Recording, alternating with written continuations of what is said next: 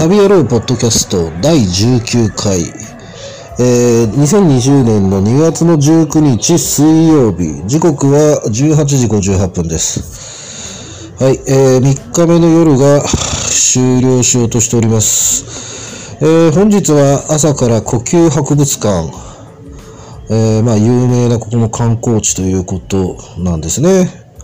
はい。あのー正直、えー入場料350元、えー日本語の、あのなんかヘッドセットみたいなね、えーヘッドホンみたいのをして、えー端末を借りるんですよ。そうすると、えー展示物の前に行って番号を打ち込むと、日本語の説明ができると。まあ、いうようなものが150元で借りられました。で、合計500元ですね。はい。で、まあ、一通り見てきたんですけど、なんでしょうね。まあ、僕にとってはあまり面白くなかったですね。まあ、国宝級のものばかり、えー、何百年も前から伝わる、中国から伝わってきたとか台湾にね、えー、なんか台湾の貴族が使っていた、その家具とか、壺とか、あなんか長く伝わってきたそのお皿とか、昔の剣とか、えーあと、翡翠の入れ物とか、うん。まあそういう諸々のものがですね、えー山ほど展示されてるんですが、まあ、正直、まあ僕がよくわからないし、今日、まあ、あの、説明がね、流れるんだけど、あの、端末でね、やると、それも借りたんですけど、まあ、もともとそんなにそういったものに興味がないせいか、まあ、あの、そんな国宝級のものであっても、まあ、見る人間が見る人間ですから、あまり興味を持てず、正直、その、呼吸博物館は、僕にとっては、あんま面白くなかったですね。うん、まあ、あの、逆に言うと、行き帰りの方が電車乗ったりした方がまだ面白くて、あの、バス乗ったりとかね。うん。で、行きしなにですね、えー屋台の小籠包を食べたんですよ。1個8元。えー30円ぐらいだと思うんですけど、1個ね。小籠包1個が。で、それを屋台のおばちゃんが売ってて、思わずお腹が空いてたんで朝ね、食べたんですけど、まあ、それは美味しかったですね。めちゃくちゃ美味しかった。うん。で、えー、まあ、博物館を昼過ぎぐらいに出て、で、そこから、えーっと、行天宮っていうね、あの、まあ、台北で有名なお寺があるんですよ。で、そこの近くにも占い横丁があったりとか、あとその近くに結構日本人には有名なマッサージ店があったりとかして、で、まあ、一通り見てきました。で、マッサージは実際やってきました。で、えーっと、朝、あの、マッサージ、あの、朝まずね、ホテルへ出てね、すぐ近所のマッサージ屋に行ったらね、もうクソだったんですね。もうね、あの、ふざけんなよっていうぐらい、ひどかったの。おばちゃんがもうね、ずっとおばちゃん同士で喋りながら、そっぽ向きながらやってて、こんなひどいマッサージはね、タイのバンコク以来ですね。うん、っていうぐらいひどくて、で、まあ、それがね、確か、えっ、と、399元、まあ、400元、まあ、1400円ぐらいなんですけどね、えっ、と、30分でね。うん、でもひどかった。あれは本当にお金をドブにしてるっていうのはまさにあのことだなっていうぐらいひどくて、で、その後に、えーそのままの足で呼吸博物館に行ったんですね。で、うわ、最悪のマッサージだったなと思って。うん、で、あのまあ、途中でね、まあ、小籠包食べたりしたら美味しい美味しいとか思いながらね。うん、で、まあ、リベンジとして、足つぼマッサージに、えーまあ、その、行天宮ね、の近くの、あところに行ったんですが、そこはね、あの、もうすごい良かったですね。足、僕、足裏マッサージ、足つぼマッサージっていうのを、まあ基本的にまあ受けたことなくて、マッサージは好きなんですけど、日本で足つぼマッサージだけやってるところって、なかなかないと思うんですよね。で、まあ初めて今日受けたんですけど、あの、もうね、すごい、あの、すい、あの、本当になんかほら、テレビとかでね、あの、バラエティとかで台湾に来て足つぼマッサージでグイーッとやれて、いてててててなんつってね、よくテレビで見ると思うんですけど、まさにああいう感じのやつで、まあ、痛いは痛いんだけど、あのね、気持ちいいんですよね。あの、本当にね、今日、あの、午後に行った、仰天宮の、あの、マッサージ屋さんは、すごく良くて、いや、これは確かに日本人が、あの、いいなって、レビューで言ってるだけのことあるなと思ってね。うん。で、最高でした。で、そのままついつい僕はね、延長してしまいましたね。気持ちよすぎて。あの、足って、こんなにも、その、ツボでね、あのバラエティに富んでるというか、あの、と思わなかったですね。全然足裏を舐めてました。足裏マッサージを。もうびっくりするは良かったですね。これはもうちょっと初めてだなと思って、ぜひちょっと足裏マッサージは台湾に来たら受けていただきたいと思います。でも、本当に店間違えるとろくでもないことになるんで、そこは注意しないといけません。本当に。本当にこんなことにならないからね。朝のあの、おばちゃんがね、マッサージしてくれたんだけども、ひどいひどい。で、午後のは結構ご年配のあおじさんだったんですけど、すっごいもう良かったですね。もうほんと熟練の技術の的確でしたね。気持ちいいと思ってね。うん。で、結構やっぱそこの店にはですね、日本人のお客さんが結構来てました。はい。あの、僕が、あの、午後2時ぐらいかな、2時か3時ぐらいに入った時は、僕は最初、あの、お客さんいなかったんですよ。あ、台、台湾のお客さんが何人かいたぐらいかな。で、日本人僕だけだったんだけど、マッサージされてる間に、だから日本人のおっちゃんが一人また入ってきて、で、その後に気づいたら横に日本人の、あの、お姉さんが一人またいたりとかして、で、まあ、あの、はい、えっ、ー、と、まあ、まあ、足つぼマッサージ終わりました。延長しますって言われたから、まず、はい、お願いしますっつって、今度2階に上がってベッドでね、全身マッサージみたいのしてもらったんですよ。そのまあ、同じおじさんにですね。したらまたそれもね、すごく良くてね。で、えー、結構高かった、それはでもね、なんだかんだで、それが全部で、セットになってるやつかな。で、全部で、えー、1時間40分。足つぼ40分。えー、全身マッサージは60分という、まあ、合計100分ですね。のマッサージで1390元。1390元はですね、だいたい5000円ぐらいなんですね、日本円で。だから結構高かったんですが、まあ、日本に比べたら安いんでしょうけど、まあ、あれだけのね、あの内容で考えると、あれで5000円は、あ確かに、えー、日本に比べたら圧倒的に安い。そもそも足つぼマッサージがあんなものが日本にないからね。うん。で、全身のマッサージはあれは日本にもあるけど、あれはあれで気持ちよかったですね。かうん、技術的にはすごく高かったです。で、えー、ちなみに隣のお姉さんは、日本人の隣のお姉さんは、台湾に来ると必ずこうね、来るんですよって言ってましたね。ちょうど隣にいたんだね。あのー、本当はね、僕マッサージ終わった後、そのお姉さん一人だったから、なんか、よかったら、あの、一緒に、あの、お互い一人同士回りませんかって誘いたかったんですけどね。あの、まあでも実際その方が一人かどうかわかりませんよ。あの、もしかしたらね、旦那さんがどっかで、俺はいいよ、つってどっかでね、あの、見て、あの、食事感がしてたかもしれないし、お茶してたかもしれないし、わかんないですよね。まあそんな感じでした。で、そのマッサージが終わり、えっ、ー、と、僕は、あの、その西門っていうね、いわゆる台北の渋谷と言われているその西門が、まあ、ホテルがそこですから、まあそこに戻ってきて、それで松屋を見つけたんですよ。まあ、すき家もあるんですけどね、この西門には。すき家も、松屋も。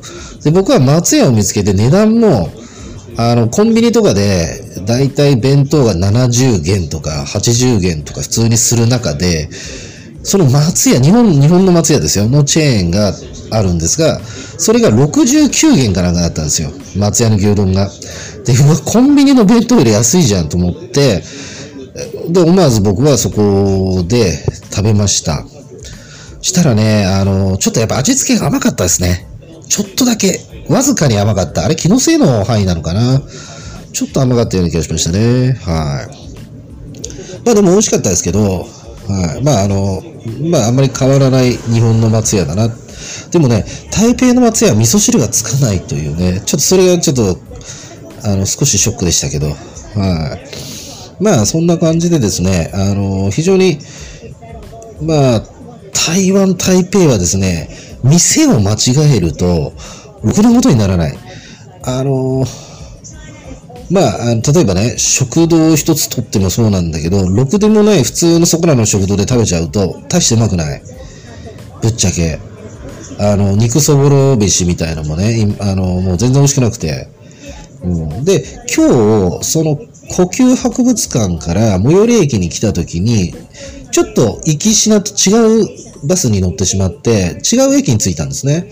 したら目の前にでっかいショッピングモールがあったんで、僕がショッピングモールの地下のフードコートの台湾料理屋さんに入ったんですよ。ちゃんとしたね、ショッピングモールの中に入ってる台湾料理屋さんに入りました。で、そこでジャージャー麺と、えー、なんだ、えー、とあ水餃子頼んだんですね。したら、その水餃子も美味しかった。あとね、マンゴーウーロン茶ってのがあって、それもめちゃくちゃ美味しかった。で、その後に食べたデザート、えー、豆腐、あ豆豆腐のお汁粉。まあ、いわゆるお汁粉の中に豆、あの、豆腐が入ってるんですけど、豆乳の豆腐が入ってるんですけどね。まあ、豆腐は豆乳か。で、えー、それが入ってるんですが、まあ、それもね、もう絶妙な甘さで美味しかったですね。甘すぎず、うん、すごく美味しかった。うん、だから、あのー、本当にね、あの、台湾は料理によっては、あの、合う合わないってあるし、あと店を間違えると、本当に美味しくもない。っていうのが僕の感想です。うん、だからどうでもいい、なんかあの、屋台、現地の人が食べるような、ま、現地の人もそこで食べてるのか食べてないのか知らないけどね。なんかいつもなんかそういうとこ空いてる感じするからね。うん、まあ、なんせ、美味しくないよね。でも、店をちゃんとしたそういう店に行くと美味しいですね、ものによってね。マンゴーウーロン茶とかめちゃくちゃ美味しかったね。あと、お汁粉も美味しかったし、あとね、なんだっけな、先ほどもちらっとなんか外で今川焼きみたいに食べたんですよ。昨日、あの、や、なんだっけ、ナイトマーケットで僕は今川焼き買ったんですね。で、今川焼きの皮って日本だと柔らかいけど、台北のってカチカチなんですよ。あの今川焼きのあのね、丸いやつ。大判焼きとも言いますけども。で、カチカチで、中に、なんか、タロイモみたいなのが入ったんですけど、それが昨日のまずくて、で、今日リベンジだと思って、また、別の、こう、西門にある、なんかその、ちょっと女の子たちがみんな買ってたんで、僕もちょっと買ったんですよ。チーズベーコン今が焼きみたいなね。のを買ったら、それは美味しかったですね。あ、美味しいと思って。だからね、ほんとね、店間違えるとね、台北の場合はね、あのーちょっと大変なことになりますね。はい。美味しくもない。だからある程度どこでも美味しいというわけではないですね。うん。香港も、僕香港行った時、つい最近直近で香港行った時は、えー、年明け行ってたんですけど、あの時、まあ、あの、香港1日しかいなかったんですね。まあ、事実上2日間か、しかいなくて、で、そこも、あの、街で食った、あの、香港の、なんか、麺麺料理食べたらめちゃくちゃうまくて、これやばいなって思うぐらいうまくて。でも空港で食べたらめちゃくちゃまずかったのね。何これ空港の飯と思って。だから、もしかしたら香港もそういうとこなのかな。でも香港僕ね、3回4回行ってんだけどね、香港って大概どこも美味しかったよね、イメージがあったんだけど、うん、もしかしたら気のせいなのかな。どうなんだろう。あんまりそういうの意識して食べてないからね。最近は特になんか食に対してなんかこう、敏感になってきてるのかなわかんないですけど。まあそんな感じです。はい。それとね、あの、先ほどね、まあ部屋に今、実は日本から持ってきたマスクがあるんですが、まだストックがあるんだけど、あのー、ちょっと補充しようかなと思って、この西門のえー、薬局という薬局、コンビニというコンビニ何軒か回って聞いたんだけど、全部どこも売り切れですね。マスクが。うん、台湾でもね、みんなマスクしてます。それでね、お寺とかでもね、警備員みたいのが入り口にいて、それでチェックしてて、えー、マスク、マスクつけてないとマスクつけてくださいとか言って言言ってましたね。うん、おばちゃんとかがマスクつけてない人が入ろうとしてて、もう警備員がマスクつけてくださいっつって。ああ、だから基本みんなマスクしてますね、今ね。だから、まあ、それぐらい結構、なんだろう、この新型コロナウイルスは台湾の方でも相当神経質になってます。まあ、ね、昨日とか、あの、おととい、え前前回、前々回の放送っていうか録音で僕言いましたけど、ホテルでね、毎朝僕の場合は、あの、熱の、熱を、体温計で熱測らせられ、測ってくれって言われてるんですよね。うん。まあ、中国にね、年末年始行ってたんで、だその影響で、あの、それは言われてます。はい。まあ、ということでね、あのーまあ、新型コロナウイルスは台湾の方ではものすごい神経質になってるっていうことですね。で、それにはなんか理由があるらしくて、以前 SARS とか流行った時に、台湾ではものすごい死人が出たらしいですよ。で、それがあるので、今回の新型コロナウイルスではその二の舞にはならないということで、必要以上に台湾人の方たちは、あのすごい呼びかけたり、っていうことを徹底的にやってるみたいです。あの、日本なんかにも全然徹底されてますね。こっちの方が。台湾の方がね。日本はもう全然マスクしなくても関係ない、そんなこと言われないけど、あ台湾はすごい徹底してます。みんなが声かけをしてる。ホテルもそうだし、お寺とかでもそうだし、あの、もう、そうだった。今日もね、そのマッサージ屋さん入った瞬間に、そのね、午後行ったマッサージ屋さんだよ。朝のマッサージ屋は、あマッサージ屋はもうひどかったけど、午後行ったちゃんとしたマッサージ屋さんは、まず入るなりなんなり、すぐ来て、まず手をアルコール消毒してくださいって言われて、はい、つって、で、そのまますぐに体温計で熱測らされて、で、あ、大丈夫ですね、熱は、つって。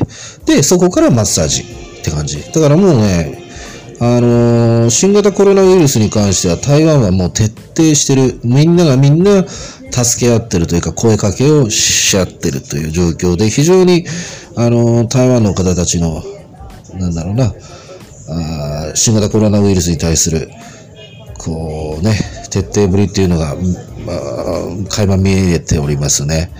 で、テレビでも、やっぱり、NHK ワールド今見てるけどね、新型コロナウイルスのことずっとやってるね、英語版の NHK ですね。海外に住んでる方のための NHK ワールド。まさに、N、あの、新型コロナウイルス。